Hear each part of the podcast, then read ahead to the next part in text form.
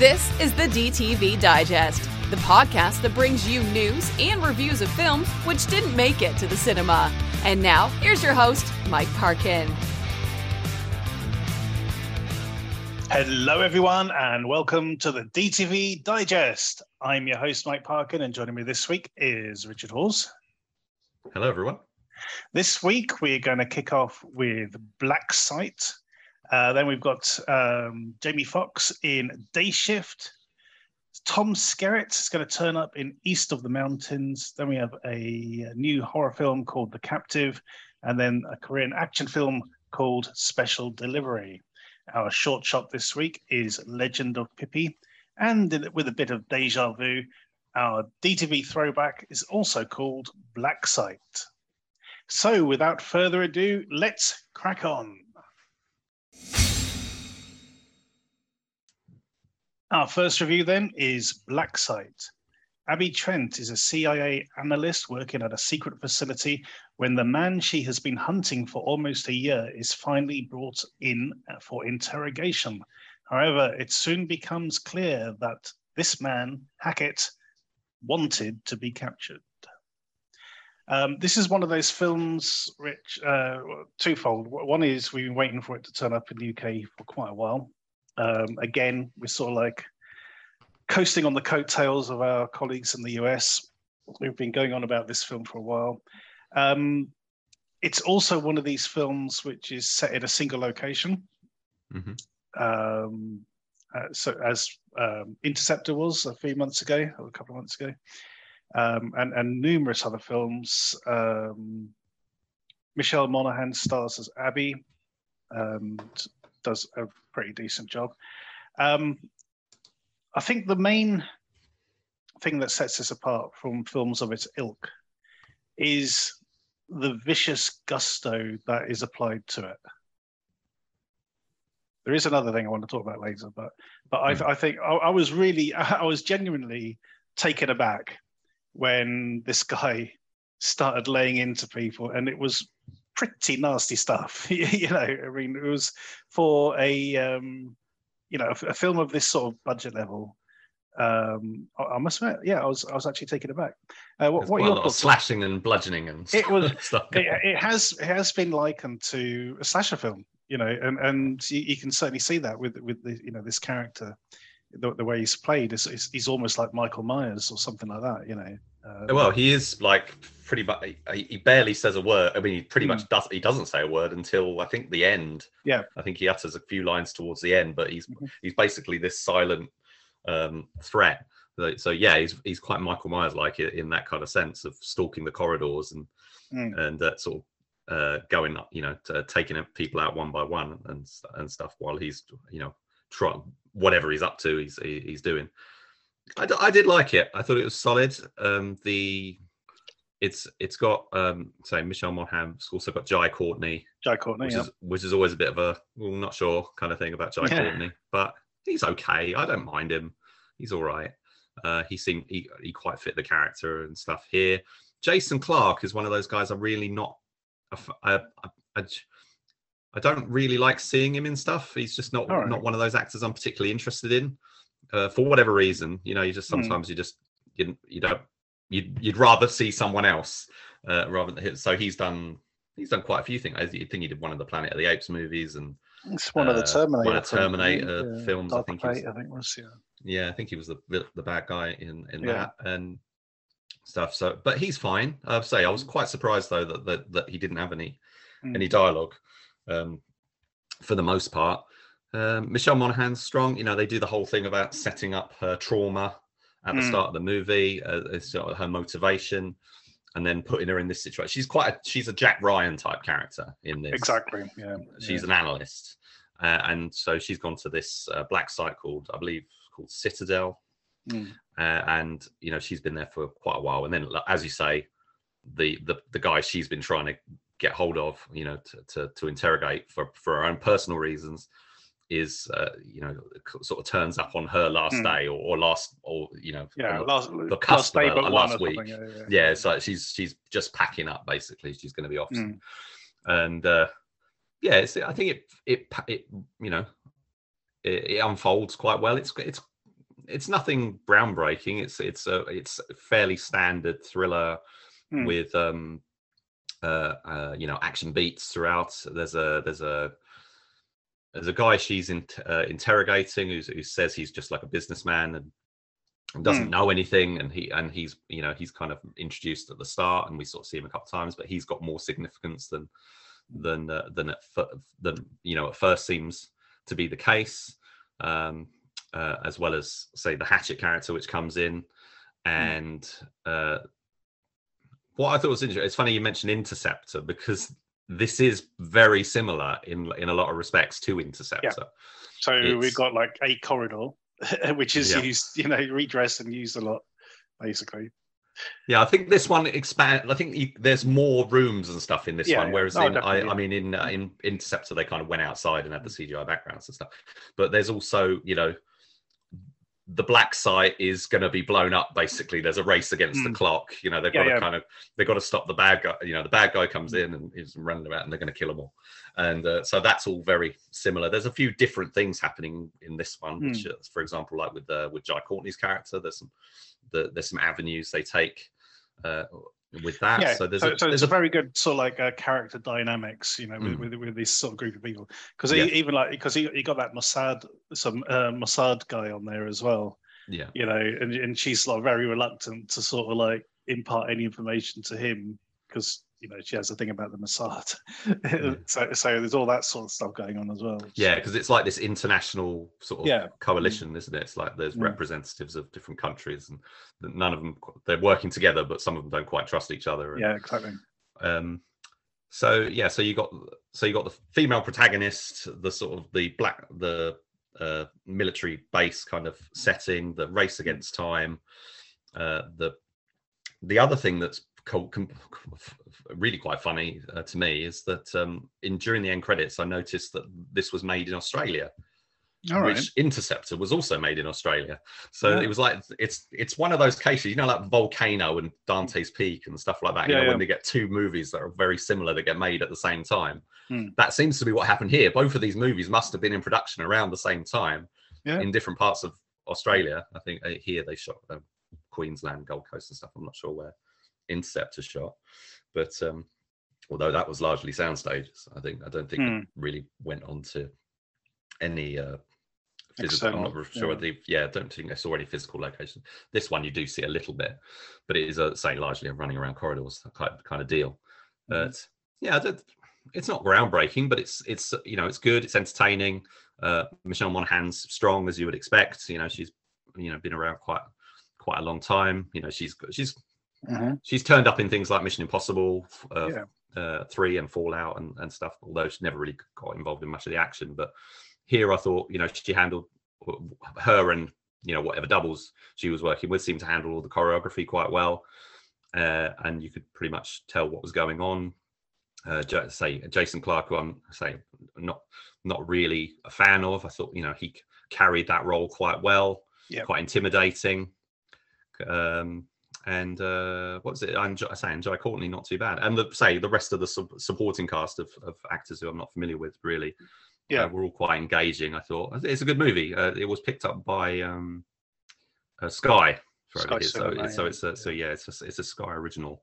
See, the, the, good, the good thing about it being on Sky as well is that there is the chance that it might end up on physical media. Because we've seen that with things like Red Notice uh, and, and a few others as well. So there's a possibility somewhere down the line we may actually get a DVD out of it. Yeah, what's interesting though is they they haven't done it for a, quite a long time. Yeah. There's not really. I mean, last year there were quite a few Hmm. you know, films like- you say, like SAS Red Notice and uh, Monster Family and stuff like that. Hmm. I, th- I can't remember. I think Final Score came out uh, a while back. If I That was a while back, yeah. Because I got Um, but yeah, recently they they're, they're throwing all their money because with the pandemic and stuff, they didn't have Mm. many blockbusters to buy, so they've been putting more money into uh, branding various productions or, or investing in you know Mm. productions themselves. And uh, yeah, there's not been much word of actual because some of these they, they come out via like Universal and stuff, and I haven't seen any. But True. that'd be interesting to see if, I hope if so. this does get Yeah, released. I would like to see. So this film it contains one thing I love, and it omits one thing I hate, so it gets brownie points for both. Mhm. So one thing I love, as you know, I mean, sort of number one on my list is is a fight on an in an elevator. We don't have that. Second on my list is a fight in a kitchen, a restaurant kitchen, and we do get that. We get we get this this fight in the sort in the sort of canteen area with Jai Courtney's character, and that was pretty decent, you know, um, especially the way it ends. Um, that was pretty brutal. I have to admit that that was uh, really really good. Um, and the one thing it um, omits, which I'm really happy about, is by making Jason Clarke's character Hatchet so silent, we don't get any fucking monologuing. Ah, We don't- We don't get any sort of like, you know, spouting pages and pages of like screenwriting bullshit. Yeah, because he doesn't. He, at no point does he really sort of go into that kind of "I'm a villain because" or you know, I'm you, you know, Yeah. you're not as good as me because or, or Yeah, something. we're, you know, we're two sides of the same coin or anything like yeah, that. yeah, yeah, none of that. Is, there's none of that at all. It's very, um, you know, he's he's like they say, like Mike, Mike he's the shark. You know, he's Yeah, just yeah, yeah. He, we, we do get a little bit at the end, but but what he actually, you know, he, he does say is, is really interesting, and actually sort of like it, it, it, it almost sets up other films. Yeah. Um, and, and I really did like that bit of dialogue. Actually, you know, the, the one bit of dialogue he does say Yeah, is yeah. actually really significant. So so so that was really good. Um, yeah, I, I I thought it was really interesting. Um, yeah, no monologuing, which is great. The, the, the action was very brutal, which was um, refreshing. You know, uh, it's it's not often that my jaded eyes sort of blink twice and go, "Oh my god!" You know, especially what happens in the canteen um, and at the beginning. So yeah, was this- Michelle Monaghan involved in that scene? I can't remember. no, no, it was Jai Courtney. Jai yeah. Um, yeah. So scores on the doors for this one, Rich. I think it's a solid seven. Yeah, I, I agree. Um, I really like it. I'll definitely watch it again. Um, hopefully, it'll come out on DVD or Blu-ray at some point, and I'll definitely pick it up. It's, there you go. Two the director Sophia Banks. Yes. um, this is her feature debut. She's worked. She's Mhm. done a few short films. There's one called. I've not seen many of them, but there's one called Unregistered, which is pretty interesting. That I Yeah. think that was put out by like Dust or something. All On, right. um, and you can find that one on YouTube. It's- worth. Yeah. You know, it's like ten minutes worth a look. But uh, yeah, so I thought she's done. Say this is her first feature. I'm uh, all you know, for. Yeah, I'm all for female directors. You know, um, getting getting involved in action movies because yeah, this, this was super on, on that level. Um, yeah, two sevens for Black Site. We definitely recommend you go check it out.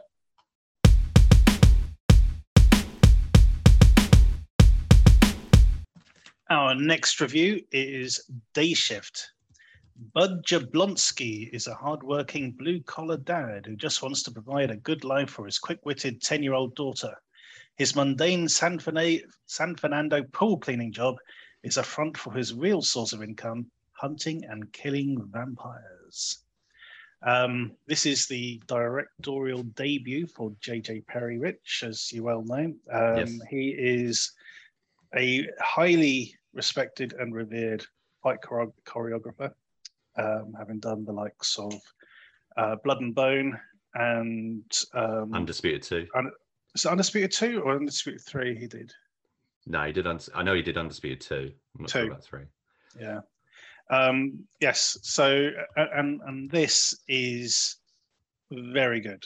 I thought. Um, I I can take or leave um, Jamie Foxx sometimes, but I thought he was actually really good in this. You know, um, quite quite engaging.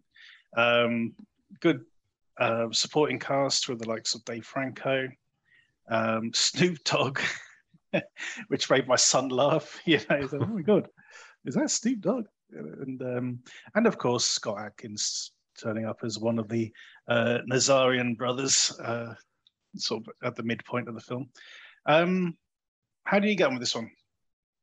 Yeah, I liked it. I thought I thought it was it was quite good. It, it sort of it lays its cards on the table right off the bat.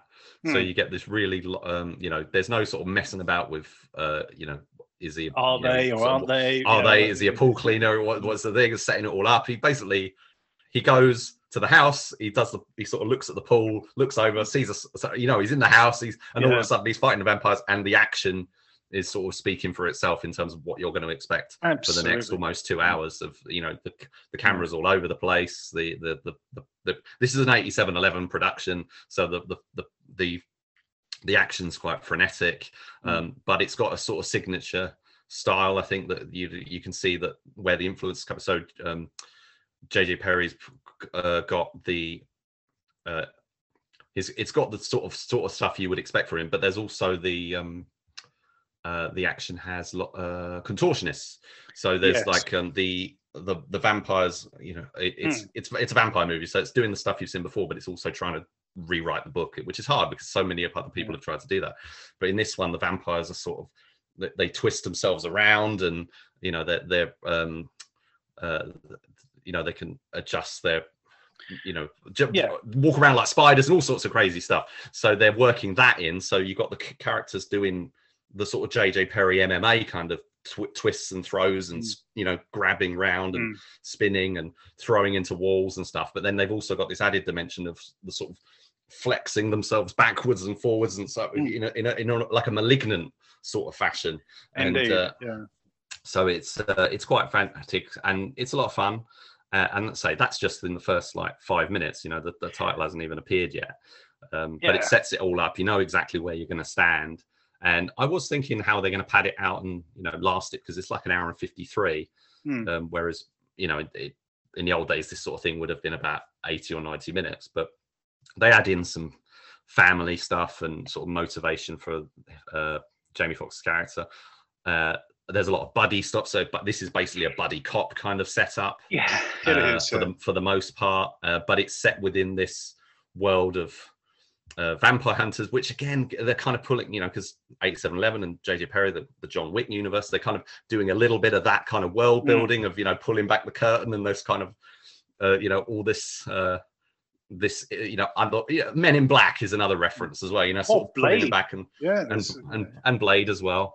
Um, but uh, and there's little, there's lots of oh, there's lots of little um, Easter eggs and sort of nuggets. So there's like the the vampire hunting union, uh, which is Hmm. the, the place where he has to go. He wants to join up or or be reaccepted to because he's trying to get some, some good paydays. Is um, it's the 88 800 8, 87 11th sort of Hmm. Fa- uh, division or whatever of the thing. So and there's little bits like that that are thrown in, which is nice. Yeah, there was also uh, over the Tannoy. J- JJ Perry got J- called, Perry, he called, Yeah. called to the office or something. onto yeah. the office. Yeah, That, that was quite cool. Um, there's a, there's also a, a little uh, m- uh, Miami Vice reference, which, which was quite fun. I can't remember which was it uh, Tubbs that Hmm. um, that uh, Jamie Foxx played in uh, in the Michael Mann. Yes, movie. that's right. Yeah, yeah. Um, so um yeah so franco hmm, Hmm. not sure so he's they do the buddy cop the buddy thing of he's a bit like he you know he's the suit he's the guy who follows Yeah. all the rules he's where he's, he's the he's the the straight Wet lace behind one the ears. Yeah, behind the- ears he- rookie he's never been in the field kind of yeah. kind of thing they do that's uh, I, I was thinking Goes, of like goes Brian, by the book, all that. Yeah. yeah, I was thinking of like the Brian Benben character in uh, in uh, Dark Angel with Dolph Lundgren, where they Hmm. team team up. But his character was sort of really snivelly and sort of not not a very nice guy. Whereas this this guy is actually you know much. A bit you know he's a bit more likable and, and sort of more sympathetic. But uh, say this sort of sort of, but that's kind that's sort of the sort of frame of reference that kind of character who's- that always wants to please the boss kind of thing, and uh, he, so he's there to sort of keep an eye on Jamie Foxx's sort of renegade character. And Yeah. the um, Snoop Dogg was a nice bit of casting actually, because you know he's he is an an actor. He's done plenty of movies, but nobody Yeah. really. Everyone always gets surprised when he turns up and stuff because he's mostly Yeah. obviously known for his rap music and stuff. But he's just got such fantastic charisma, and you could see whether they whether they went. You know, this could this could be a Samuel L. Jackson role, but it Mm. could also be a Snoop Dogg role. Uh, So, and you know, why not give it? To, why not do? Why not let Snoop Dogg Get get hold of the Gatling gun Yeah, and stuff and, like, and deliver some cool lines and whatnot? And there's a little Lost Boys reference in there somewhere as well. Yeah. So the um, Oh, the, yeah, the very last bit, the, the very last line of the film is is a play on the last line of um, uh, the Lost Boys. yes, Uh, yeah, yeah. So there's lots of loads of little references and stuff, and it's a very Yeah. lively. It's well shot. It's I mean, it's a Netflix movie, but it's a, again, it's another one of these one of their better films ones. where they yeah. where they've just you know given. Yes, they've given you know they they haven't gone with a name dir- director. They've gone with somebody new, and they've a bit like with Black Site. You know, we've got a, Mm. some somebody who's been in the industry, but uh, in- the case JJ Perry has been in the industry God knows how long, you Mm. know, like 20, 20 years or something, uh, and maybe longer. And you know, he's doing his directorial debut, but he's got a good sized budget. He's got a decent decent star and you know supporting Yeah. cast. You got Tyler Bates doing the music, and you're going to got solid cinematography. So it's a it's a high quality film Yeah. uh, and say and you've also got like think people in the supporting cast like scott adkins who unfortunately was in it a lot less than i thought he was going to be so that was He quite was, disappointing but but I mean, there's there's two good two things to take away from that. That that whole sequence, which was you know that is an extended fight sequence where, where Mm. they sort of uncover this nest, is is very good. It is it is the set piece of the film really. Um, and the other thing is, he lives to fight another day. You know, it's it's not like he, he it's one scene and he's done. It's, yeah it's yeah like, yeah you know, which which just happens a lot when he, when he sort of like stars in these sort of big budget films. He's like in there for a bit, and he's usually killed off. You know, well they kind of disappear from the movie don't they they kind Well, of get do, this yeah. They- they big in and introduction and, they have this Yeah. scene and then they kind Yeah. of they they're Well, not really a way referred because to again because you know um, it, it's quite possible. You know, if there's a day shift too, or if they, if they you know continue with the franchise, you you, know you, you've got these ready-made characters you can sort of dip back into. What what I also liked, um, you know, go, going back to Dave Franco's character, and also, um, not not uh, who's it? Who, can you remember the name of the character who lives next door? The, the new neighbor that's supposed to be a nurse.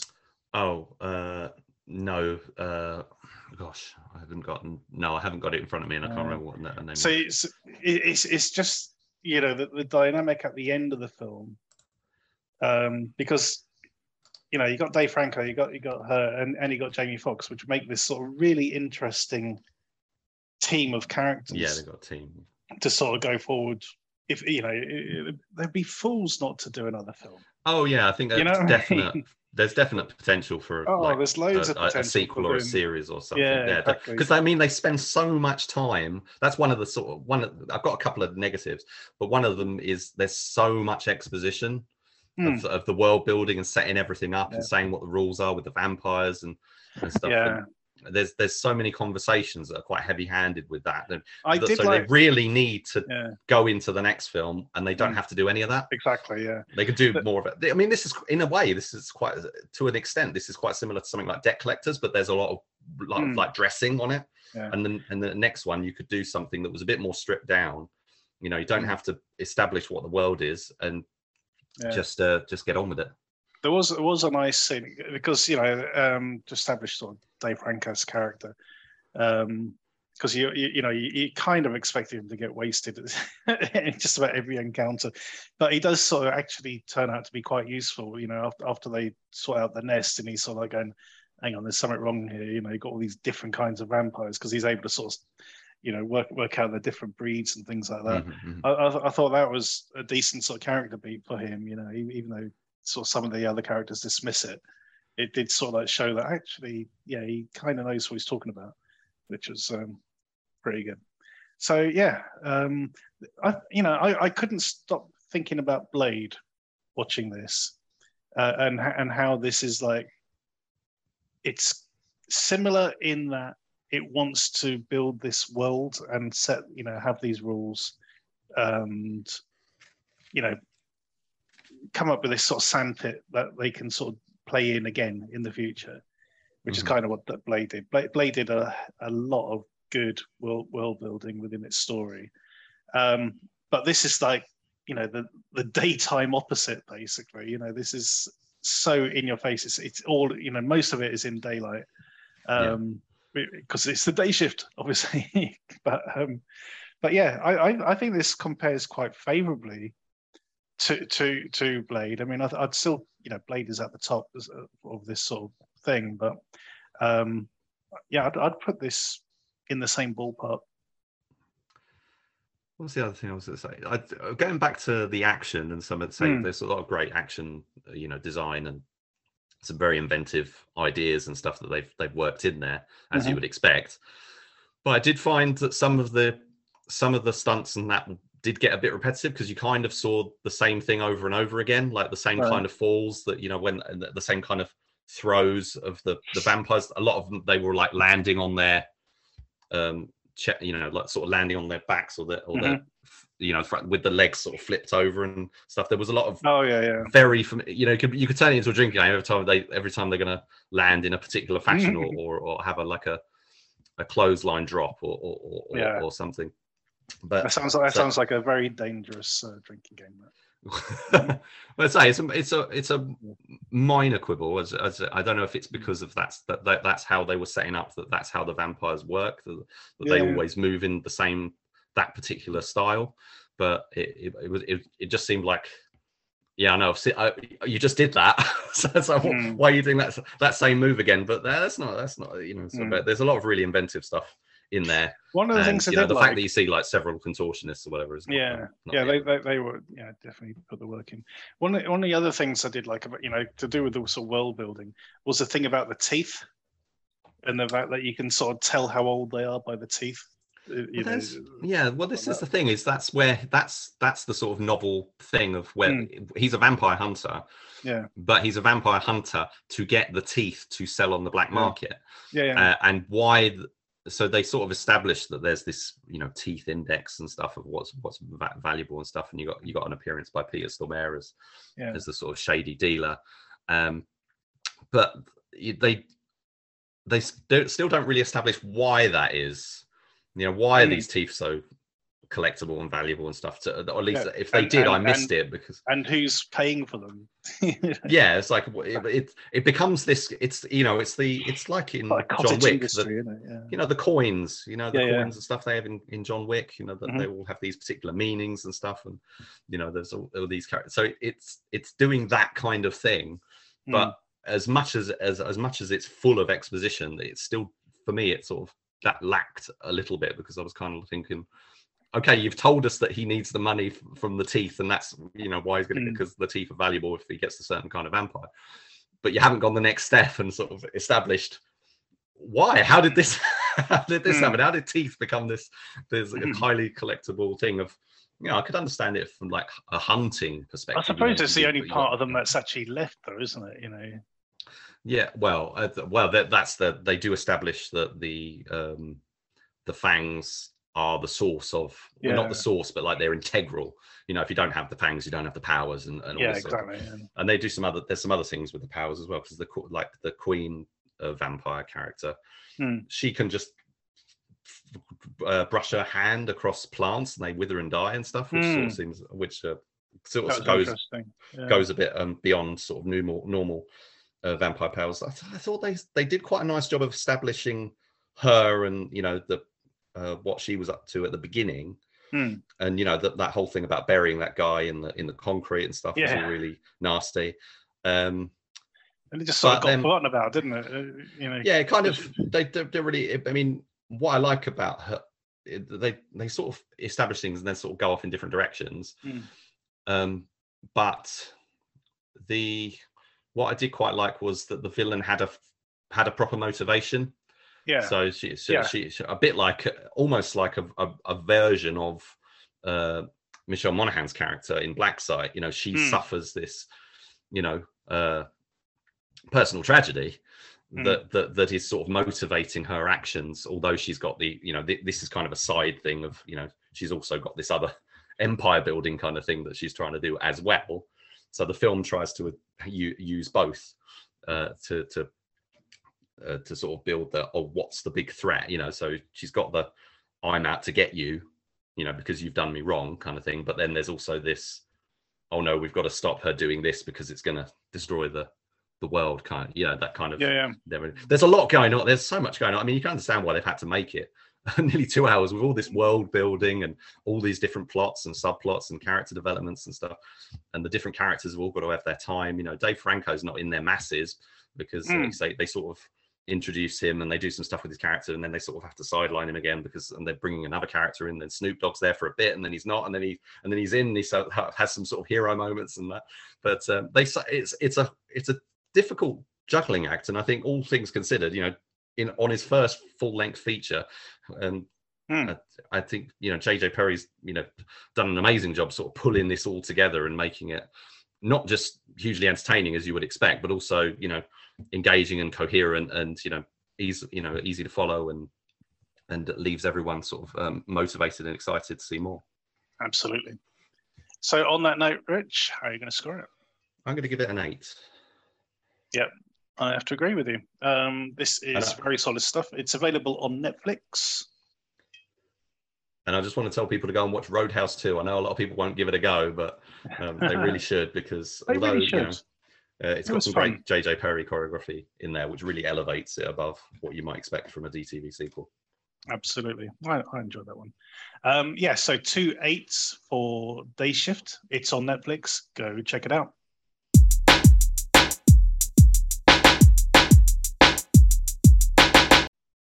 Our next review is East of the Mountains. Uh, when retired heart surgeon Ben Givens learns that he has terminal cancer, he takes his beloved dog back to his boyhood home in eastern Washington, determined to end his life on his own terms. Um, yeah, God, here we go. Um, this film starts with Tom Skerritt going into his house, putting together his old gun, and then aiming it at his mouth. And it gets better from there, thankfully.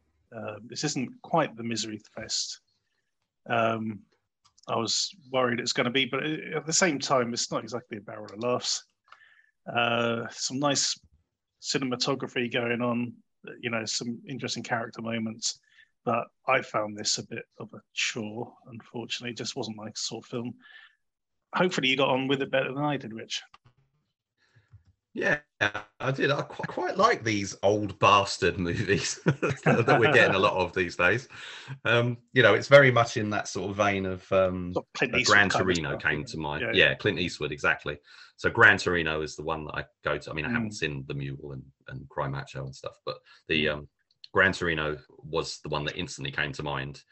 Uh, in all, and also the, in the fact that that was a film that kind of did a setup for, for a little bit of a thriller of like a like a Dirty Harry kind of payoff Hmm, which you don't really get. And this film does the same. It's kind of got this poster where he's holding a gun and stuff, and hmm, and you think he's gonna, you know, and he gets into an altercation with a guy, and then he's, you know, out to he's looking for the guy, you know, to sort of get uh, some sort of payback. hmm. Uh, it seems, or you don't quite know what his motivation is, but you know, he's look, you know, he's looking for this guy, and that doesn't. Again, things don't pan out necessarily, but it's a drama. You know, it's it's a Hmm. it's interestingly it's based on a novel but it's quite thi- there's not a lot here in the movie it's quite a, th- a, a, really. a slim story i mean it's told over 80 minutes or whatever so i can't imagine how i don't know what's in the novel maybe lots of backstory and Hmm. whatever but what we've got here is essentially one of these kind of one man show kind of movies where it's um uh you know him, him uh, against the elements and he, he him he encounters various people who help him sort of grow along the way and sort of deal with grief Hmm. and, and, and things. And I like the supporting cast of, of the other people that he met. But then there's also Mira Sorvino, who's playing his daughter, who Yeah. he's very uh you know he, he just doesn't connect with her and he's he's, he's not got any interest and he, le- and he there's a point in the movie where she's trying to get hold of him and she's ringing up and leaving a message and he hears her leaving an, this desperate answer phone message and he's just like i'll just leave it kind of thing and that really turned Mhm. you know kept me against the character it's like, no, you can't. That's really cruel. You can't do. And he, why is he doing that? And Yeah. I think to an extent, he sort of separates himself from his daughter because she reminds him of his wife uh, and Mm. stuff. But I think there's more to it than that. I think he doesn't know how to be a father. I think he's sort Yeah. of the kind of old, you know, he's an old-fashioned guy who he probably was completely invested in his work, was never really around, and so he just doesn't feel that connection. And she's desperate for a connection.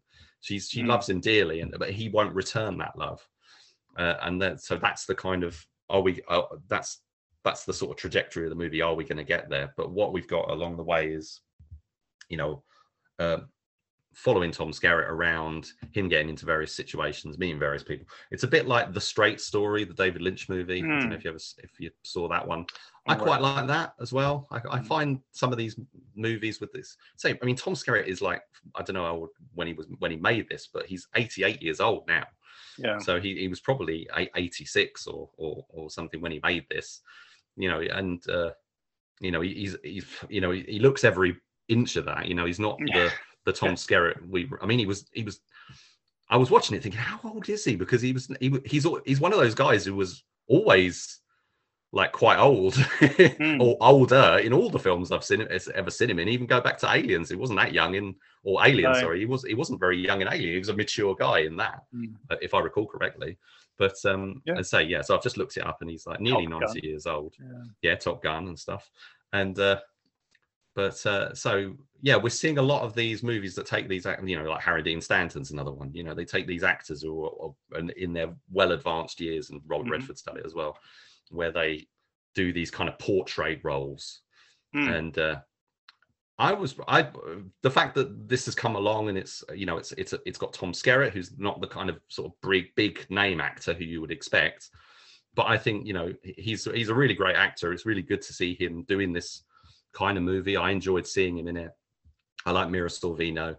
Uh, yes. I like the support characters. So I over the course of its 80 minutes, you know, it's, it's it's shot in lovely locations and stuff. So there's there's plenty to if you're if you're interested if you like dramas and and you don't mind something that's a bit of a slow burn, then I think there is there is something here. But if you're going in expecting a thriller or something, and I didn't know what to expect going in because you know mm. I, you have quite a vague poster of this guy holding this gun, and you know you're never quite sure is it going to be like a um, is he going to because you don't yeah. know which character he's going to play is he going to be the richard dreyfuss character from daughter daughter of the wolf for example that's another sort of flip side where I, we've seen yeah. these older characters playing playing the bad guys. Is he that? Is he that kind of character? But it's not. This is very much a sort of a very stand standard uh, drama movie. The way the way the, the synopsis was written, I thought this was going to be sort of like a you know one man out against the elements kind of thing. Yeah, um, yeah. Well, it, it, you think it is, don't you? And then it kind of goes. And all of a sudden he's back in of, town and all this. Yeah, it's, it's, not at all. Um, so this is directed by female director called S.J. Chiro. Uh, this is her first feature. She's done mm-hmm. quite a few shorts um, before this. Um, and, and, on that note, I think it's um, you know a very well done first film. You know, you can't fault, fault it for that at all. Um, I, think, I think she's done a damn good job. But for me, you know, as I say, it, it looks great as well. Uh, is well acted, but you know, I, I personally didn't engage with it very much. No, that's fair enough. How are you going to score it, mate? Uh, I am going to give it. Uh, I, I, liked it, so I'm going to give it a 7 mm-hmm. I like it a little less, so I'm giving it a six. So that's a six and a seven for East of the Mountains. Go check it out. You, and you did, you didn't even connect with all the dog stuff, you know. he loves his dog and stuff. I know that whole bit when the, the dog gets hurt. It's like, mm. yeah, you don't like dogs getting abused, do you? No. no. No, I know that. So.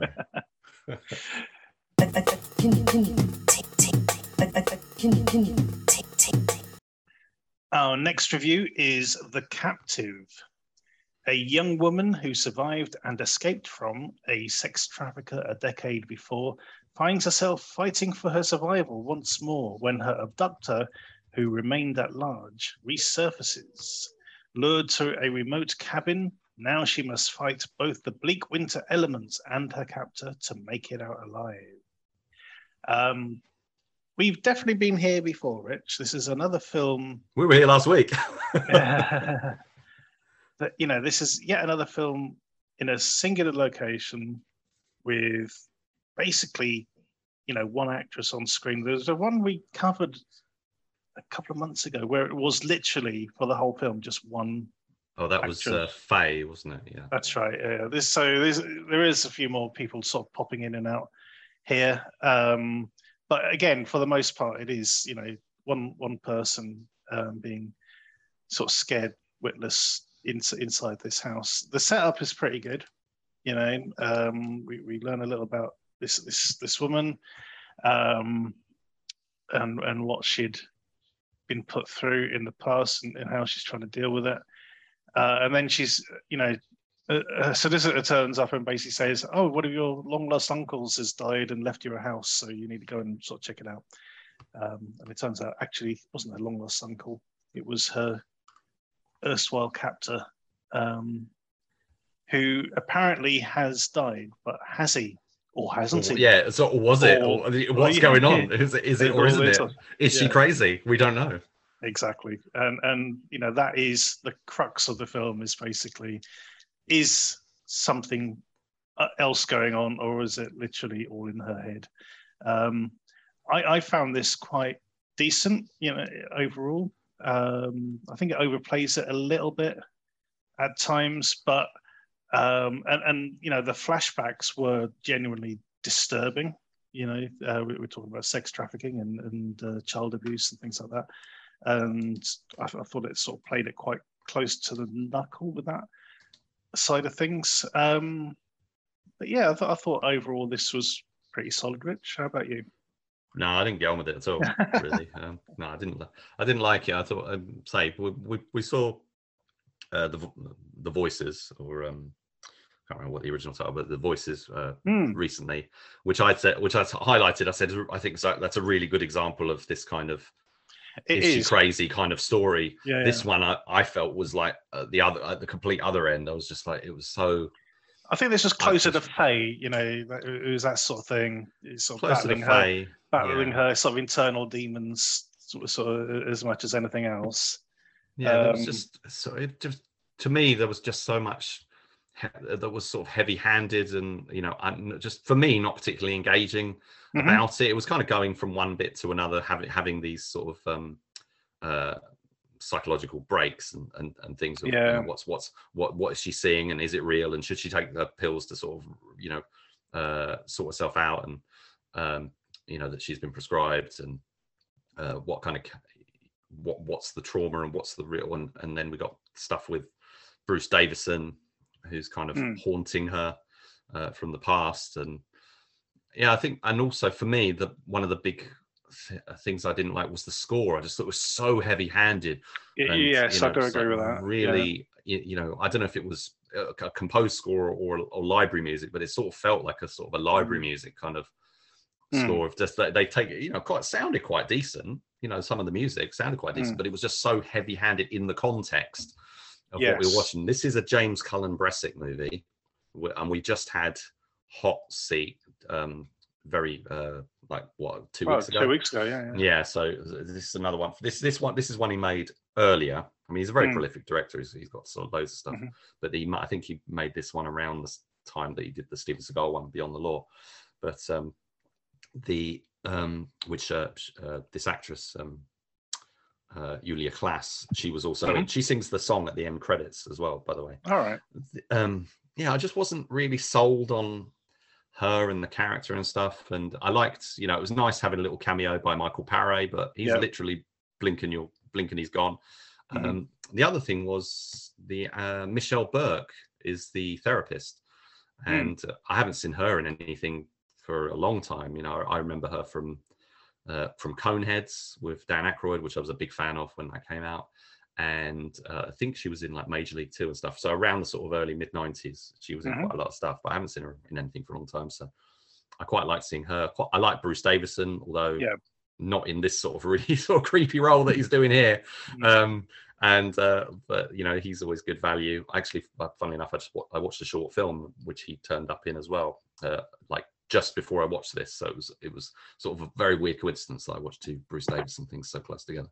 Um, uh, and yeah, the rest of the uh, the rest of the movie is pretty much just just her uh, sort of meandering around this house and uh, you know uh, the and Hmm. sort of wondering what's going on and stuff. And it's, I, I just I was just you know I mean it, it, it didn't help that the movie had this massive uh, watermark at the top and bottom and stuff. But, yeah, uh, that's, that's the I- perils of being a reviewer. And Yeah. but the um but the- looking past that you know it's still that i just wasn't that engaged with the story and stuff i think it was because i've seen you know and impressed been impressed by the voices just yeah. so recently and seen other films that we've uh, of this type i think Mm. it's just it's just what there's just uh, there's just been too many of of this kind of movie for me It is it is a hard sell having a film where 90% of what you're watching is literally just one actor on screen and and, and trying to evoke various emotions and, and and you know states of sort of trepidation and anxiety and all the rest of it and it doesn't you know it is difficult when they've got no one to bounce off you know. Um, so so, but having said that, I thought this was not too bad at all. Um, it's certainly better than Faye. Um, not as good as the voices. That that that was very good because that just uh, you know, well, I had had a sort of slightly broader cast for one thing.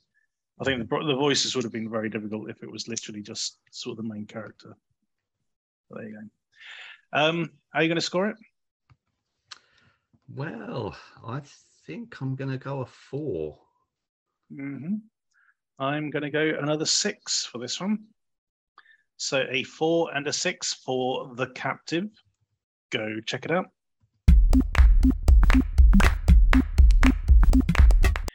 Our next film is Special Delivery. A young woman called Yun Ha is a normal junkyard employee, but secretly works as a delivery clerk that deals with unusual delivery requests. Um, this is a Korean film, Rich, um, and it was damn good. Basically, it, it, you could almost call it like the, you know the Korean version of the Transporter, uh, because that's basically exactly what she does. You know, um, sort of drives around, sort of helping people out who can't go to normal services, basically. So a lot, a lot of sort of uh, helping people escape the law and that sort of stuff. Um, lots of really good driving sequences. I do have one major issue with the um, the story, which I'll get into in a minute. Um, but first, what are your thoughts? Yeah, this was a pleasant surprise. I, I was very, I like, I really liked it. For from mm. you know, I was very engaged the whole time. I thought that it's it's got that solid sort of blockbuster kind of look about it, and the what what I thought was interesting is it yeah is you know you mentioned the transporter but there's other it seems like it's been kind of put together using bits from other films so yes you got mm. the hmm. transporter but i think there's a bit of baby driver in there i think there's a bit of drive the ryan gosling mm-hmm. version in there but then there's also leon the professional mm. uh, hmm. and, and uh, you know the, the the whole the, the sort of corrupt cop who's on the trail you know, the, even like the color of his suit, it just reminded me. I mean, he doesn't act in quite the same way as Gary Oldman, yeah. but you know, he's he's a nasty piece of work and stuff. And he, mm. he did make me think of that, and, and obviously there's the whole child element of uh, you know protecting the child and stuff, which again is one of those conventions that we've just seen so much of lately. Um, in this well, one, it's not so much about a maternal protecting because she's only she's barely old enough to be like his older sister. So there's, a sort of more of a sibling kind of thing. Although they do have this sort of boyfriend girl. She looks young, but she's supposed to be 27. Yeah, but st- still, that's that's quite that is still pretty young, isn't it? I mean, if, yeah. if she was, I, I would have, I would have, mm. I would have said if it was going to be lots. I mean, I guess she could have had him uh, when she was I don't know how mm. old's the kid. I don't know. She could have had him when she was a teenager. I mean, it's but... uh, yeah, but it is that element. This this is my main issue is is the fact that you know her, her motivation is supposedly this sort of sort of uh, maternal, you know, awakening, shall we say? Uh, um, I don't. And I, I, I, I, find you know. I didn't find it to be that. I thought it was more of a sort of, you know, the fact because she's got this tra- again. There's one of the characters who's got this tragic past that's sort of hmm. revealed. Mm.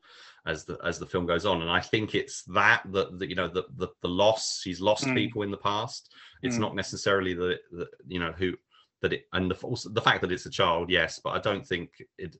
I don't think that's.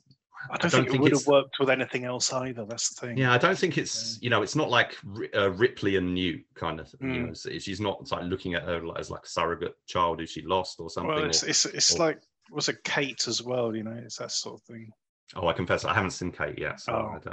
That's another one protecting a child one, is it? Basically, yeah, but, but okay. uh, it is very highly recommended.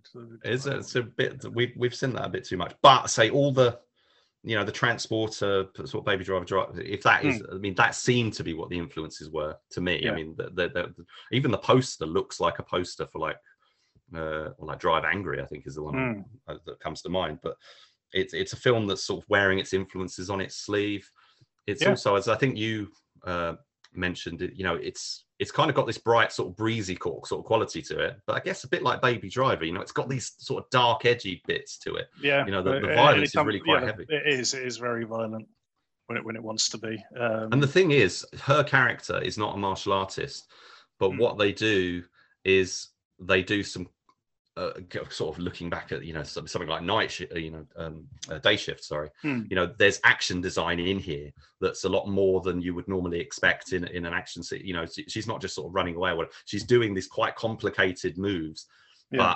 but uh, perhaps a bit more than she would really not realistically be capable of um, but but she is established as a very resourceful very um uh, uh, Yeah, there's, there's, uh, there's a brilliant bit. There's a brilliant bit in the uh, in the car park Yeah. where, when um, they abduct the girl, and um, you know the, the the guy who's sort of beating her up is, is already been established as this really tough bastard, yeah you know, really brutal guy, and yeah, that that scene I thought was really good. The way she sort of deals with it.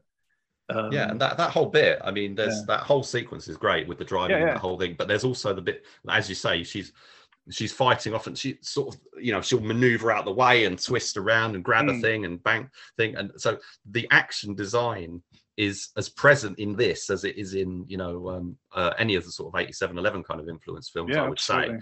it's Mm. got that sort of quality to it but say she's not a martial artist um, but you know even something like you can compare it to something like prey you know Mm. where they sort of put this i mean that doesn't have the same sort of action design that's a bit more organic to the sort of situation a bit more you know Mm. Realistic to the to the situation with the sort of axe throwing and stuff but this one is um i thought it worked really it's sort of, it take when she's doing it it sort of takes you out a little bit because you're like Mm. that's a bit too excessive but it works and she's such Yeah. a great character and she's this sort of stoic um sort of quite you know again Mm. they sort of do her as like this kind of frank martin kind of character where she's you know she'll go and do or, or the ryan gosling character you know go, go Yeah. and do these sort of uh, getaway jobs basically Mm. but then you know sort of has to confront a real potential so in the say in the transporter it wasn't a child it was uh, you know it was a Shu Qi um it was a young woman who had to, to protect or whatever but there, there's Yeah. that there's there's that moment of dilemma of the of the the sort of the ethical challenge of like right how far are you willing to be detached from what's going on and, and or how you know Yeah. when where, where where's the line where you going to cross the line and i think that's really well done with all the characters you know you've got the boss character who, who you know he there's the, whole- the whole thing that happens with him is very kind of true romance i mean there's a true romance element to this film i think i think there's a Mm. whole sort of you know they're on the run and there's got these people after them and there's these encounters and the and the you know there's the, the sort of torture scenes and stuff that are happening with people tr- when they're trying to get hold of them there's the there's the uh, the african guy who's Mm.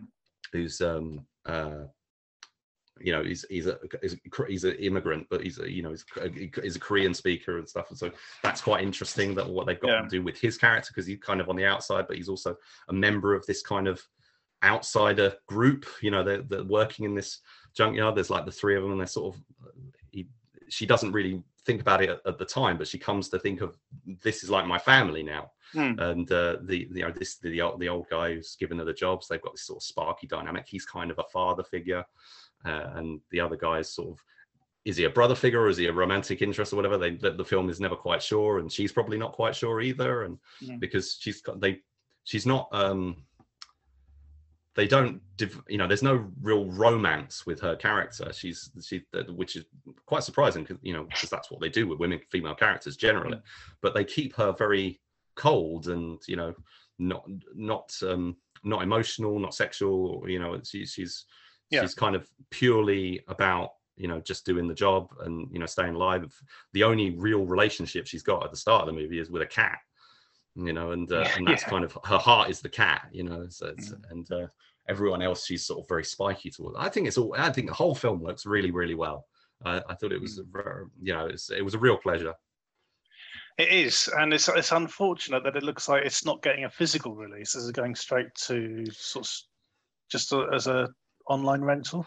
I think it's a, yeah, I think it's might be a, a digital re- uh, only release at this stage, um, which is par for the course with a lot with a lot of these. I mean, it's Yeah, I'm su- I'm surprised that a signature picked this up and, and it's going say uh, uh, uh, digital digital release and Mm. stuff, but.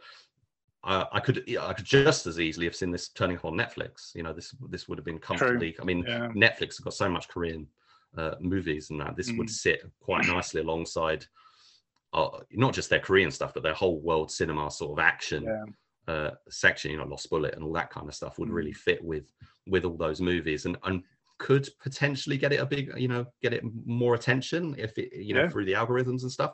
But you know, the fact that this has got uh, a, a proper, you know, not not a physical release, but a, a release, you know, sort of independently, so people can, you know, rent or purchase it. Uh, and Yeah. you know, sort of get get a copy. I, I, I believe so. I don't think it's. I think it's going Yeah. to be electronic uh, sell through as well. You know, that's a sort of step up and does indicate that you know it's possible that it could get a physical release down the line. Yeah. Yeah. But so, but um, it is it is one I you know I I shall be sort of making a purchase of this myself because Well, it would look really good on Blu-ray, wouldn't it? I mean, it's got to It say that. yeah, I mean, the colours and stuff in the movie are Yeah. great. I mean, the cinematography is really good Yeah. because it's all that kind of neon-drenched sort of thing they do in in a. They a do the great, but yeah, at the, be- at the beginning, there's a particular bit where she drives through this tunnel and it's all in red, Mhm. and it's just a really nice sort of um, you know bit of cinematography uh, as it goes through. Really enjoy And it. I'll take this over, you know, stuff like the Villainess. Personally, you know, I, I like Same here. you know, it's comprehensible, you know, action. It's nice. I don't not overly flat. You know, I don't have any interest in something like Carter or whatever. But give me a, a solid, familiar, you know, Hmm. nicely conventionally shot story with with a bit of inventive, you know, stuff going on there as well. But not, you know, don't over egg the pudding as it as uh, you know as it as it were. Um, I just thought this got, you know, okay, it's derivative, but you know, uh, aside from that, it gets everything right. I mean. It's no, it's probably less derivative than something like Bullet Train, you know, which is Mm, which is sort of arguably quite similar because it's got a similar kind of visual aesthetic and it's got you know um, the, the same kind of references that it's pulling in and and, and, stuff and and I yeah I, I would say this is um, this is probably one of the better um, one of you know one of the mo- films I've enjoyed the most that I've seen in the last few weeks you know we, we Mhm. watched a lot of stuff but this is definitely on the higher end this it is certainly, yeah. Um, I'm just having a quick look. Um, uh, director's previous, it's only his third film. Yeah, he did his first in 2009, I believe, and then another Yeah. one in 2016. But Mhm. uh, apart from that, not not really many, not no, no other credits at all. So um, quite No. um, intrigued, really, about you know wh- why he's only done these three projects, or is IMDb just uh, not have a lot of information on this particular Yeah. Korean filmmaker? You know, Yeah. like, he could be doing all sorts of other stuff that you know is just You not being recorded or Yeah. something. But Yeah, Di- Dae-min Park is his name anyway. And, Mhm. uh, yeah, definitely so, somebody to be looking out for um, in in the future. Th- This is this works really really well. Really enjoyed it. How are you going to score it, Rich? uh, give it an eight out of ten. Definitely an eight out of ten. Yep, two eights for special delivery. Go check it out.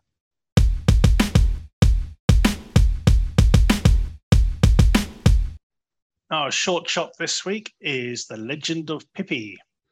Um, a raggedy little cat named Pipi goes on a dangerous quest to rescue the Cat Kingdom's princess after she is suddenly kidnapped by a horrifying beast. Uh, this is an animated short, Rich. Roughly how many minutes? About six minutes. About eight eight minutes long. Eight, eight minutes, yeah. Um, once you get used to the animated style, this this this works really really well. The um, this has got a very skewed sense of humor, Yes. um, for sure, um, which I really enjoyed. I must admit, it's, it's yeah. You, it- you think it- it's like a kid's story Yeah. kind of thing, and then all of a sudden this dragon with like nipple piercings and stuff comes out. Ah. See, see that character, yeah, it was, it was like the Minotaur bit, wasn't it? I thought it was quite Yeah. funny because because the way he's, um, you know, the voice actor, he comes, he does come across like a gym bro, you know, so, some somebody who um, on his on his dating profile puts how much he lifts, you know, that, that, that sort of guy. Yeah. Um, thought thought yeah, that that was really cool. Um, yeah, it, it's just just really sweet but very dark at the same time. But It was um, it, it's kind of like what Shrek was going for in the first film, Mhm. but it but it turns it up to eleven and just you know it it, it goes that extra mile that Shrek couldn't, basically, which which I thought was um, very good. Yeah, I, I just really enjoyed that really sick ending. Thought- Yeah, and you got the- brilliant. um, the sort of it's it's the the hero's journey kind of Yeah. storyline, isn't it? And it's basically this unlikely hero character of, of this Mm. little cat called Pipi, who's you know they they they do the intro. I say again, we've seen it before, Hmm. like you say, with with other things like Shrek and stuff, where they and you're expecting it's going to be a movie about this mighty hero character, and there's like, Hmm. and then they sort of pull it away, and This it's like, oh, scrawny little cat. just this scrawny little cat with like huge eyes, Yeah. and it- he's just like a bit not quite. He's, he seems like he's not quite all there, and he's just running from from one rescue situation to the next, and sort of just compare it because he's got the picture of what the princess looks like, and he's like, Yeah. "Is that It's oh, oh, Mm, no, damn it. No, no, that's not you. one. No, no, I'll- I'll- no, you're not the one I'm looking for." Yeah. And so sort of leaving people also- in various yeah, precarious situations. Exactly. Yeah, yeah. It's just like not not doing anything to help them. You know, one, one, kill the bad guy, but leave them sort of like tied up or whatever. It's like, yeah, you might as well have just killed them yourself, really. But yeah, But yeah, it's that darkness. That's like one of the one of the characters he's going to rescue is about to be sacrificed in like a demonic, you know, satanic Hmm. ritual, and so there's Mhm. blood everywhere and stuff. But and then there's another character, and there's a character who's you know, say one of the characters. I think there's one or two swear words in there and stuff, Hmm. but most of it's it's kind of yeah. I'd, I'd say it's it's on the edge. It's kind of edgy, but it's it's not like super adult or anything. There's nothing Hmm. No. really really con- t- hugely contentious in there or whatever. But uh, I, it's a really um, yeah, it's, it's, it's say like you say it's it's it's quite sweet but it's got that sort of darkness to it it's just quite fun it's the the creation of the, the characters the world in this world of cats is quite interesting yeah. the way they've sort of Mhm. established it and it's they do a little bit of world building at the start Well, e- e- even his his horse is a cat, basically, isn't it? So, so, and the um yeah and the, so the filmmakers are julia scholl and uh, budget uh, oleg Mhm. uh, i think um julia scholl actually created the, the story and the character and then they work together to sort of bring it to life Yeah. and i think that can uh although their names sort of indicate that you know I'm not sure where they're from but they're you know very sort of unusual names but this is a, Mm. an american production or a canadian production it seems Mm. the um and this was made for their um I think it was like I think I think this is a, a from what I'm reading online. It's it's uh, like a thesis production, you know, the- from their Mm-hmm. all from right, their- yeah. from their filmmaking uh, sort of course or animated film making course or whatever. But uh, yeah, I think it's had quite a lot of uh, attention on on Mhm. since it came out on YouTube and, and stuff. There's quite a few people checking it out, and uh, hopefully uh, you, dear listener, will be uh, will be one of them. Absolutely, this is definitely worth checking out. As I said, eight minutes long. Um, it- it's it's got that sort of dark sense of humor that you know, sort of thing that The Simpsons could have pulled off back in the day. Um, but yeah, this this this works. It's really not well. twisted like Doctor B's kind of. Oh no, no, stuff. it- it's it's which I also love. But, um, humor. it's, yeah, it's very quite dark. conventional humor. Yeah. Yeah, but there's a sort of darkness to it. Um, yes, so we don't score the shorts, but we do recommend you check them out, and there will definitely be a link to this in the footnotes below. Please go see it.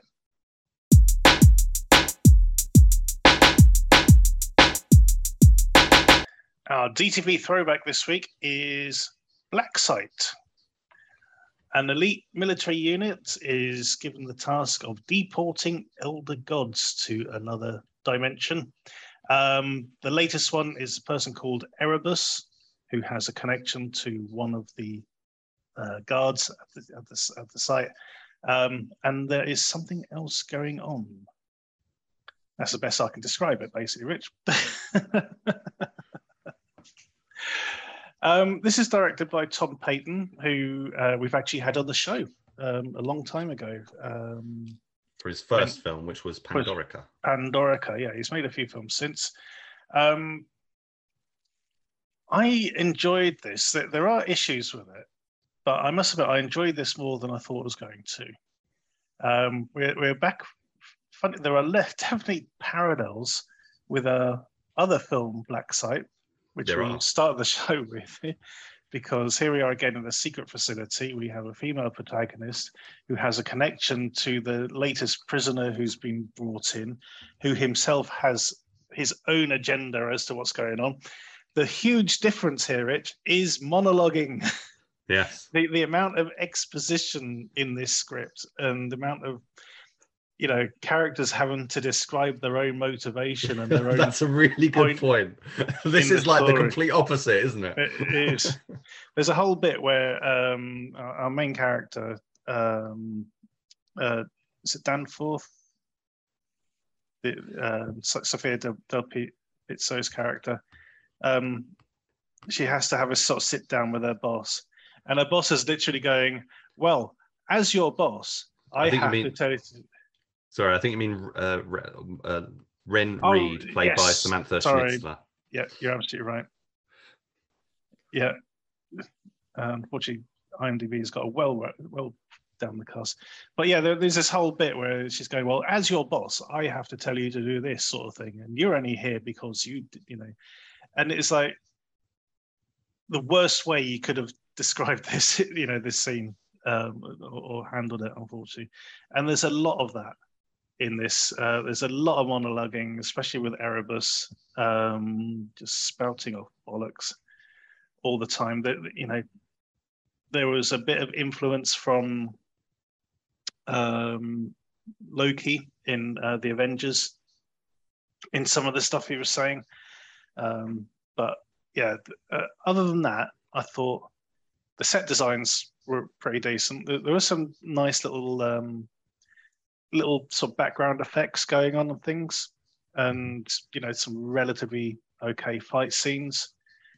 So you know it, it was entertaining enough, but there are definitely these sort of like very slow dead spots anytime somebody started talking for more than a second.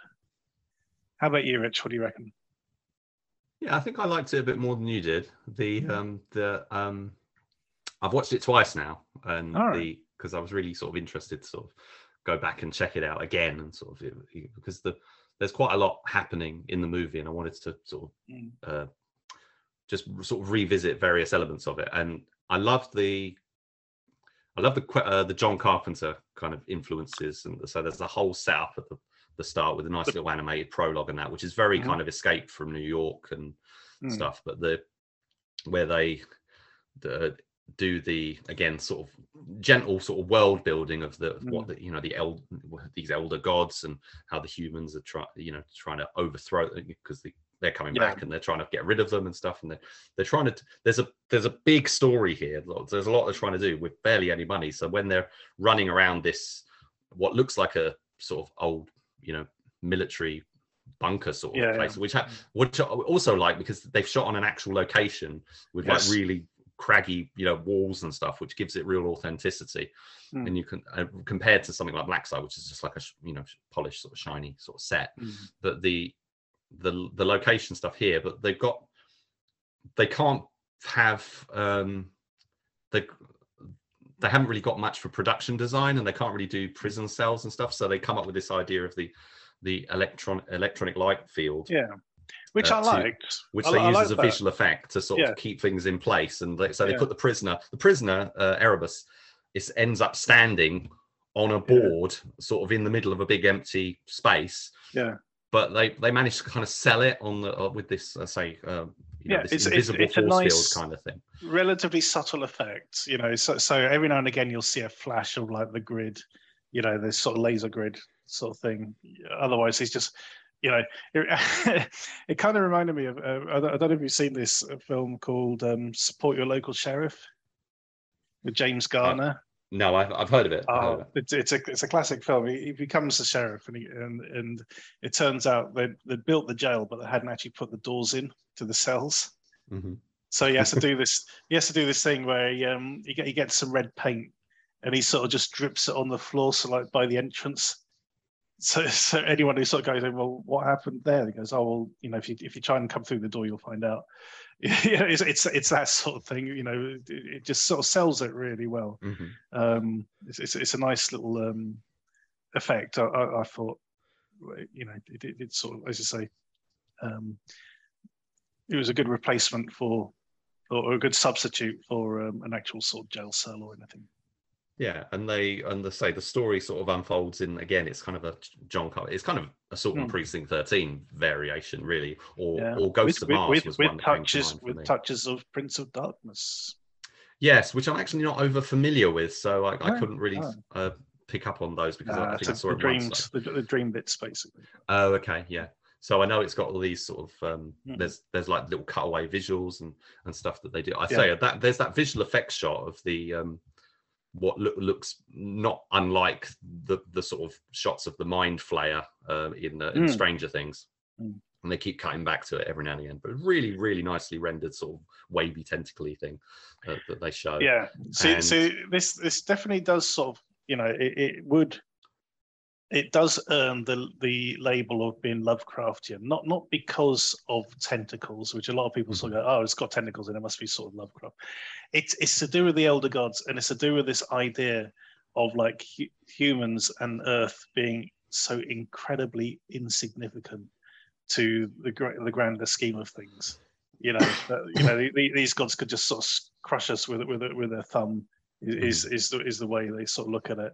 Is you know they're, they're out there, you know, sort of, sort of, sort of walking the, the universe or whatever, and we, we you know we we are the ants sort of looking up at, at, the, at the sky. That, that's the sort of the Lovecraftian sort of um, sort of ideas basically that sort of come out of this. Yeah, and I thought the you know the idea of uh, you know that that they cap to capture the god in a hu- and put it in a human vessel, and Hmm. so that's how it's this guy who they bring into this black site and stuff. How they Mm. how they get around that, I think works because they could have just done it as a that's how he looks, you know, like as you say, like Loki or whatever. Mm. You know, the, they just look like us. You know, they, they just take the they have just have this form. They just happen to look exactly the same. But he, here, that they, they're sort of described as you know something you can't you can't even imagine what they might even look Mm. like. But Yeah. they get they come down here and then they've got this sort of form has been captured and they and then there's like they the reason oh there's a there's a whole thing about you know uh, the magic and spells and incantations or whatever is is a sort of a key part to this sort of Yeah. world building and that ha- how the site is kind of protected and it, it's a, I don't know if it's a nod to US SEALs too but that one of the things is you can't take firearms Can't take in guns. Yeah, that Yes. nice touch actually. and so uh, uh, so there's a lot of say ph- physical action and swordplay and whatever which Mm. as a, which is exactly what um, I think I think that's one of the things I. I, I I think was missing is they they, they should have, you know, if because you do get these sort of runes and symbols on the walls and stuff, but I Mm. think they, they could have done a bit more with that because it, it's Yeah. it's you know they, they it could have plastered them everywhere sort of thing rather than just like oh yeah that that bit over there on the wall that's the um the spell that's needed you know could have, yeah. I mean, I, th- I, th- I it just kind of like the, yeah, I kind of like the fact that it's almost like this blase sort of after you know it's like something that they don't it's just Mm. something so random like normal or whatever that, that a lot of them don't even sort of think yeah. about it it's just kind of it's just kind of there it's and it's they, they don't that's do it. uh, yeah, it's, it's like the whole thing's sort of winding down, isn't it? So we, Yeah. we you know, we, we've almost caught all of them now. You know, we, we, the, it, it's the whole thing. You know, the, the budget's been cut. You know, the facilities are starting to wear out. That sort of thing. Um, yeah, it's, it's interesting, and I, and I like the whole thing. You know, there's sort of new inductees coming in and being briefed. You know, which which helps with a bit of the the exposition, sort of with it with the heavy And- lifting. and you get sort of a, a humorous orientation video Oh, that was good. Yeah, that, that was really good. Yeah, yeah. This is something that I that, that I designed with my Yeah, team. with. You know? yeah, I don't know if that that sort of thing we've seen a lot of. it. I don't know if they got that was he was influenced by Lost or and, and stuff from Mm. you know the Dharma Initiative and things. But yeah, we've there's lots of bits and that that we've you know he's kind of brought in all these elements and stuff, and I think he's done a pretty good job with it. I had Mm. to say I had a lot of fun with it. I, I did want to watch it again. I, I I really liked it. I would watch it again as well. Mm. I thought the um I do kind of like I'd say I really particularly like the John Carpenter touch. There's a couple of bits of the music as well, which the um, score was really good. Yeah. well, I- the score's it- interesting because some of it's yeah. been specially composed and some of it is library music because there's a really Right. long list on the end credits right. of like um uh Well, it's been well chosen. some of the music. I think. yeah, Yeah. Yeah. I it's been well chosen. I particularly like the synth stuff because I Mm. because I do really like that kind of music. Yeah. The um another you mentioned all the parallels with Black Site, Mm. uh, the the 22 the 2022 Black Site. Uh, this is the 2018 one. Uh, you mentioned all the parallels.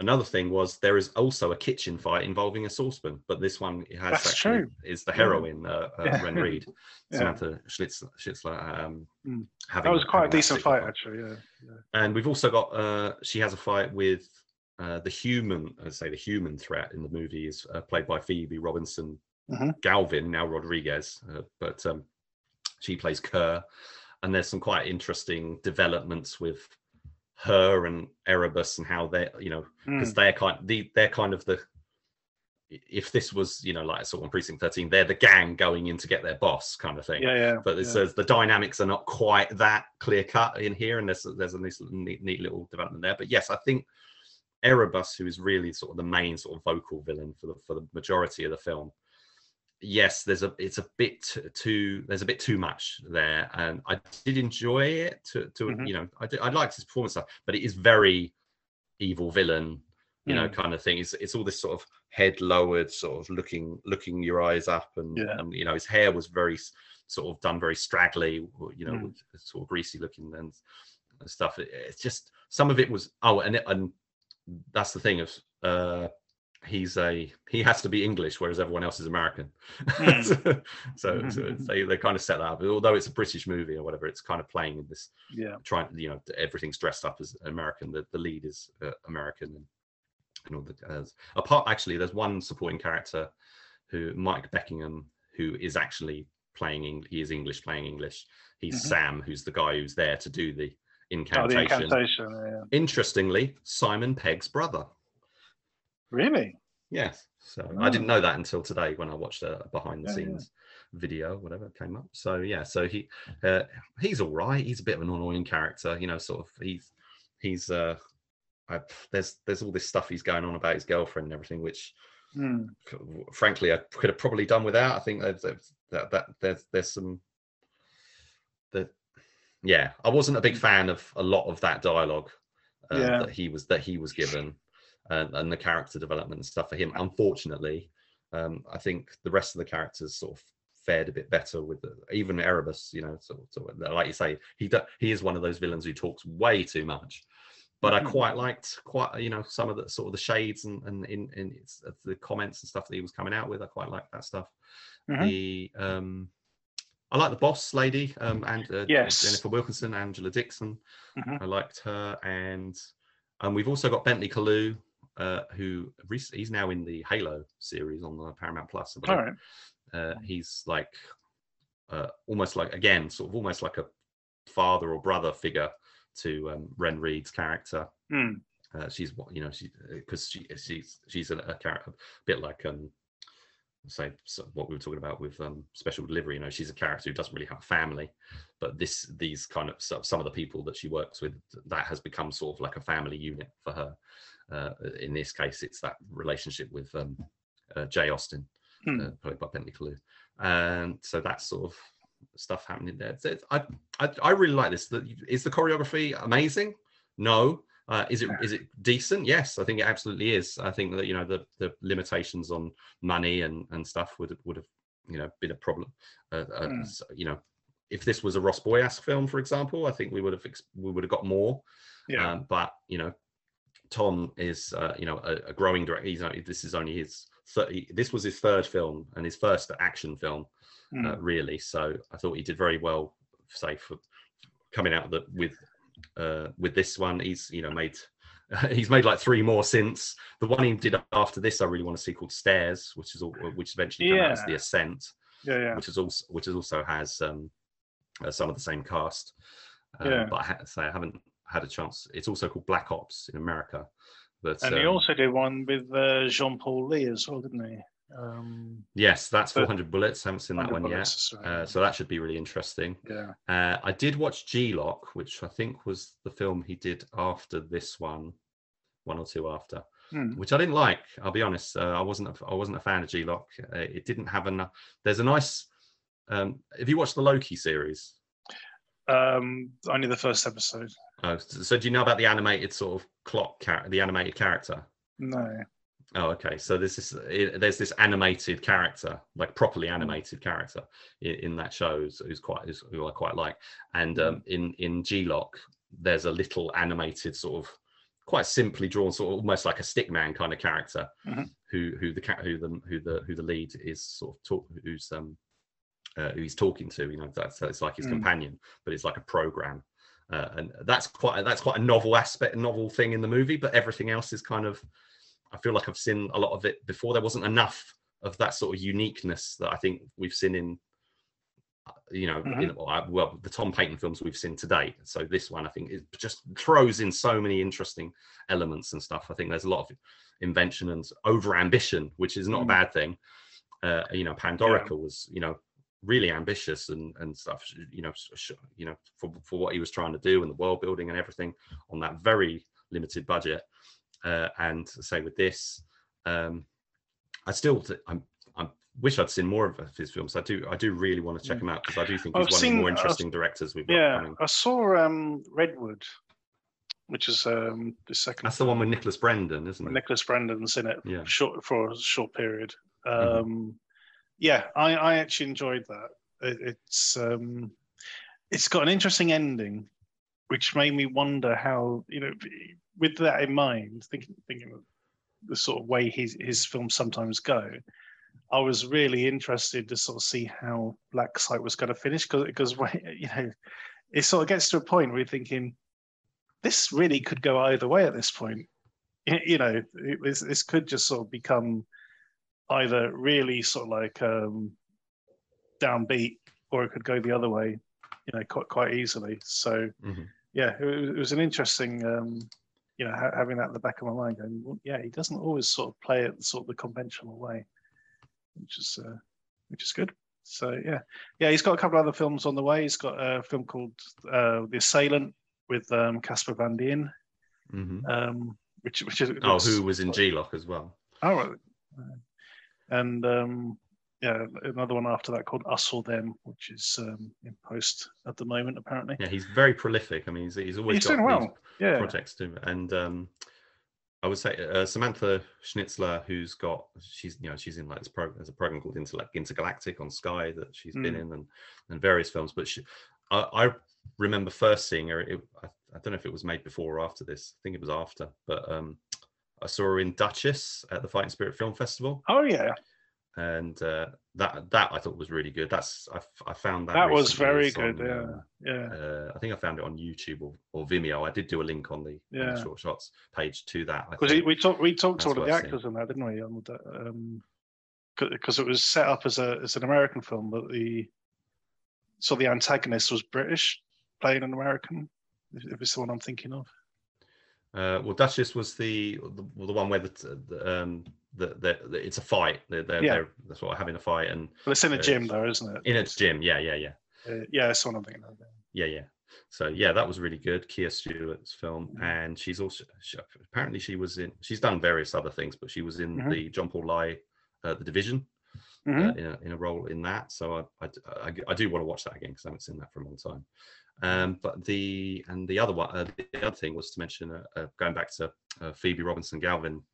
If anybody haven't seen I Am Vengeance Retaliation, in Mm. which she appears, uh, you know that she gets much better scenes in that. Uh, than she than she had in this one. I think they had probably had a bit more time with the choreography or, or Yeah. whatever. I don't know. Things just potentially worked out a bit better on that one, but she's also done loads of other stuff uh, as a stunt. I mean, she's a stunt performer on Havoc, the um, uh, uh, Ga- Gar- Gar- what's his name? Gareth Edwards. Gareth. Have I got that? Garth. The raid. What's the, guy who did the Oh. raid? Oh yeah, um, Gareth Evans? Gareth, Gareth Evans. Yeah. Yeah, so she she done stunts on that, but also stuff like Never Back Down, Revolt. Uh, I think her and Samantha, uh, sorry, yeah, Samantha, her and Samantha were both stunt performers on uh, Zack Snyder's Justice League, and that I Mhm. think. So they're they're very, you know, they're they're- doing very well in you know both sort of stunts and acting and stuff. They've they've got they they're definitely people to sort of keep an eye on. I think they're the and Bentley Kalu obviously is doing quite well, Mm. so really liked him. I definitely want to see more of him. Uh, so yeah, I think this is, I think it's quite, it's not perfect, but it's quite Mm. unique, and it's also it's got enough that's interesting about it, and it and it actually stands. Although the, you know, the action might not be as good as say in in I I, I Am Vengeance Retaliation, for example, but it's still you know very good, very interesting, and Yeah. a lot of fun. Absolutely. We do not score the uh, throwbacks, but we certainly ch- want you to check them out. Um, this is currently available on Roku TV or, or you know through Roku various channel, yeah. services. Through various services, And you can uh, rent it; it's available on VOD and stuff. exactly. So um, yeah, please go check it out. That is the end of this week's show. So thanks to Rich for helping me through these films. So a bit of a disagreement between East of the Mountains and uh, um, whatever the other one was called now, the the Captive. but other than that, we're, we're pretty much on the, on the same level with everything else. Um, definitely going to make sure that um, special delivery ends up in my collection, even if it is a a digital version. But there you go. Uh, don't forget to check us out on uh, Facebook and Twitter at DTV Digest, and also check out our sister show, The Short Shots, um, where Rich puts a new short out every evening around about eight o'clock. Other than that, thank you for listening. Tune in next time.